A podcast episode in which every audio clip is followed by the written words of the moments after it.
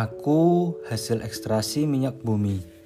Orang-orang menyebutku Politina terevat atau mereka biasa menyingkat namaku menjadi PET. Dari proses ekstraksi tersebut, bukan hanya aku yang keluar, tapi juga emisi gas rumah kaca yang merusak habitat dan racun ke lingkungan. Tetapi hanya aku yang dimanfaatkan oleh mereka yang lainnya dibuang begitu saja ke lingkungan. Sungguh jahat mereka. Sehari setelahnya, aku dibawa ke tempat penyulingan. Namaku berubah menjadi biji plastik. Aku dipanaskan. Sungguh, ini benar-benar sangat panas. Mereka bilang suhunya 400 derajat Celcius. Aku pun meleleh. Mungkin aku tak sadarkan diri sampai akhirnya aku dibekukan. Wujudku berubah di antara kebisingan pabrik ini, ruang dalam tubuhku ditumpahi cairan kental berwarna merah muda. Baunya menyengat. Lalu aku diangkut ke dalam truk besar. Pintunya ditutup dan gelap. Aku tidak tahu akan dibawa ke mana. Aku masuk toko, cukup lama aku menginap di toko ini, sampai akhirnya seorang kakek tua membawaku ke rumahnya. Kakek itu memintaku dengan sebutan cat. Kakek itu membuka tutup tubuhku, lalu mengoleskan cairan yang menyelinap dalam tubuhku ke tembok. Kakek, catnya bagus warnanya merah jambu, teriak seorang anak kepada kakek tua yang tadi membawaku. Aku kira namaku Cat, tapi ternyata cairan itu yang menyelinap dalam tubuhku. Aku sedikit kecewa, aku tak punya nama. Kek, nanti embernya catnya jangan dibuang ya, Pinta seorang nenek kepada kakek tua. Aku mulai berpikir, mungkin namaku Ember Cat. Senyumku kembali mengembang. Aku disimpan bersama si Cat di gudang. Dikeluarkan setahun sekali. Setelah tiga tahun sekali, Cat sudah ada di tembok semua. Aku sendiri, kakak itu mengisi tubuhku dengan tanah sebagai media pohon mangga. Gatal, sungguh gatal. Aku hanya dapat bertahan tiga tahun.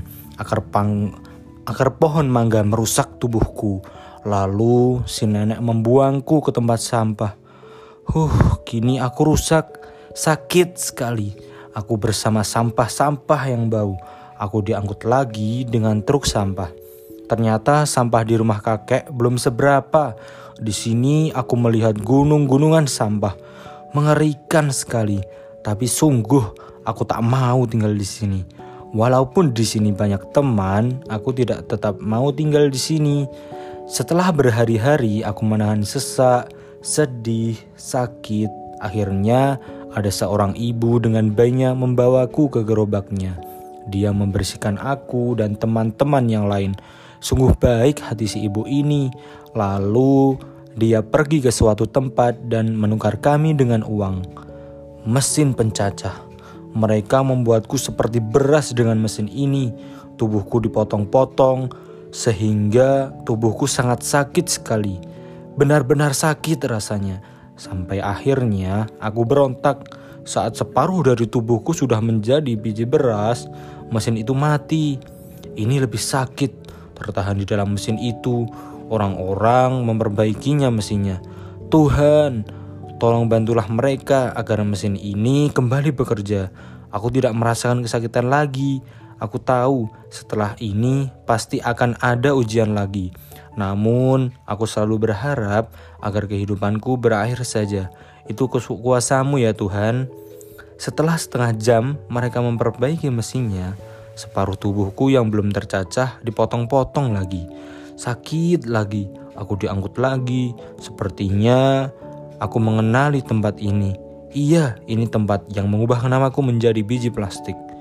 Jika jalan hidupku terus seperti ini, aku terima ya Tuhan. Benar saja, aku dilelehkan dan menjadi biji plastik. Aku dilelehkan lagi seperti fase kehidupanku yang dulu. Namun, kali ini bentukku menjadi lebih kecil. Kali ini aku disterilkan dulu. Lalu, cairan hijau itu memasuki tubuhku. Cairannya sedikit berbeda dengan cairan berwarna merah jambu. Yang ini berbau buah. Sekarang aku tidak punya pasangan tutup, tapi mereka menutupku dengan plastik yang mudah sobek. Aku dimasukkan ke dalam kardus dan diangkut lagi entah ke mana. Setelah berbulan-bulan menginap di kardus yang gelap, aku ditempatkan di lemari pendingin. Lalu ada seorang remaja yang mengambilku dan merobek plastik di atasku. Dan dia memasukkan cairan ke dalam mulutnya. Setengah isinya tidak dia habiskan. Dia membuang aku dan si cairan begitu saja ke. Sungguh malas sekali manusia itu. Membuangku ke tempat sampah saja tidak bisa. Menggunakan aku hanya beberapa saat saja, lalu menganggapku menjadi sampah.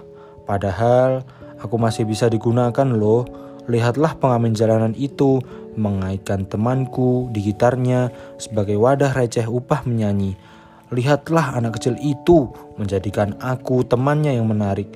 Mengubah temanku menjadi kincir-kincir. Nah, lihatlah ibu penjual kopi itu. Dia menjadikan temanku menjadi tempat minum. Dan lihatlah pemulung itu. Hah, pemulung? Pak, di sini pak, sekencang-kencangnya aku berteriak. Mereka tidak akan mendengarku. Namun, malang nasib si bapak. Ketika hendak menyeberang, dia terserempet motor. Jadilah aku terserap di sini, di trotoar yang amat panas.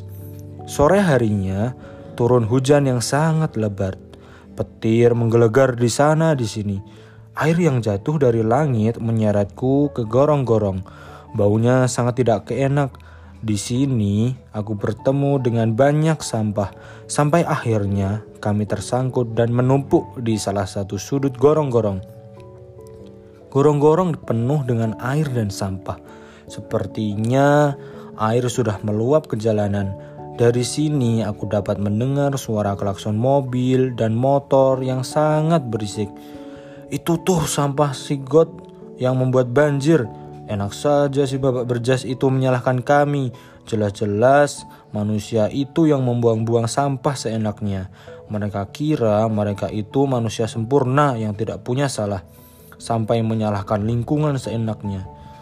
Aku terus terombang ambing di derasnya aliran gorong-gorong sampai melaut di sungai sampah ini. Aku mengikuti aliran sampah ini. Aku bau, kotor, dan pasti orang tidak akan mau mengambilku. Aku tersangkut rumput di bibir sungai yang kotor ini. Seorang anak laki-laki perlahan-lahan mendekatiku. Langkahnya sangat berhati-hati. Takut terprosok di sungai yang bau dan kotor ini. Dia mengangkatku dan membuang air yang mengisi tubuhku. Dan dia menjadikan aku kincir-kincir. Hanya satu jam dia memainkan aku. Lantas dia menyimpanku di samping televisi hitam putih di rumahnya.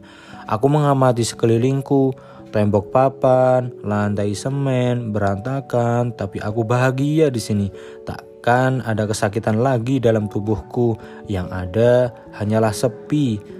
Kadang separuh hatiku menyukai tempat ini, namun separuh yang lain ingin kembali ke gorong-gorong yang bau itu. Ah, di sini aku hanya dipajang. Apakah aku akan berakhir di sini ya sebagai sebuah pajangan? Satu tahun, dua tahun berlalu, aku tetap di sini, berdebu, tidak pernah dilirik atau disentuh. Sepi, aku kesepian. Di malam yang senyap, aku mendengar suara kayu terbakar. Hah, rumah ini kebakaran. Entah apa penyebabnya. Si kecil yang penyelamatku hangus terbakar juga. Aku juga terbakar. Nah, mulailah lagi menjadi si hitam kecil yang tidak berguna, tergeletak di antara benda-benda hitam. Ternyata kebakaran malam tadi menghanguskan, seisi rumah. Aku hitam, aku kecil, aku tidak berguna lagi. Huh, jadilah aku sekecil hitam yang tidak berguna. Inilah garis kehidupan yang diguratkan Tuhan kepadaku. Hidup tergantung lingkungan, aku tidak bisa berbuat apa-apa. Berbeda dengan manusia, hidup sesuai kemauan dan kepercayaan mereka. Aku si hitam kecil yang tidak berguna. Seandainya aku bisa memilih ingin diciptakan menjadi apa, aku ingin menjadi bunga edelweiss. Seandainya aku bisa memilih hidup seperti apa, aku ingin hidup seperti berlian. Seandainya aku bisa memilih akan akhir hidupku menjadi apa, aku ingin menjadi hidupku sampai akhir kiamat. Aku si hitam kecil yang tidak berguna. Dalam hidup ini banyak pilihan, namun sayang aku tidak bisa memilih. Dalam hidup ini memang banyak ujian, namun ujian hidupku terlalu menyakitkan. Dalam hidup ini banyak kebahagiaan yang diberikan Tuhan, namun sayang kebahagiaan yang aku terima hanya satu persen dari hidupku.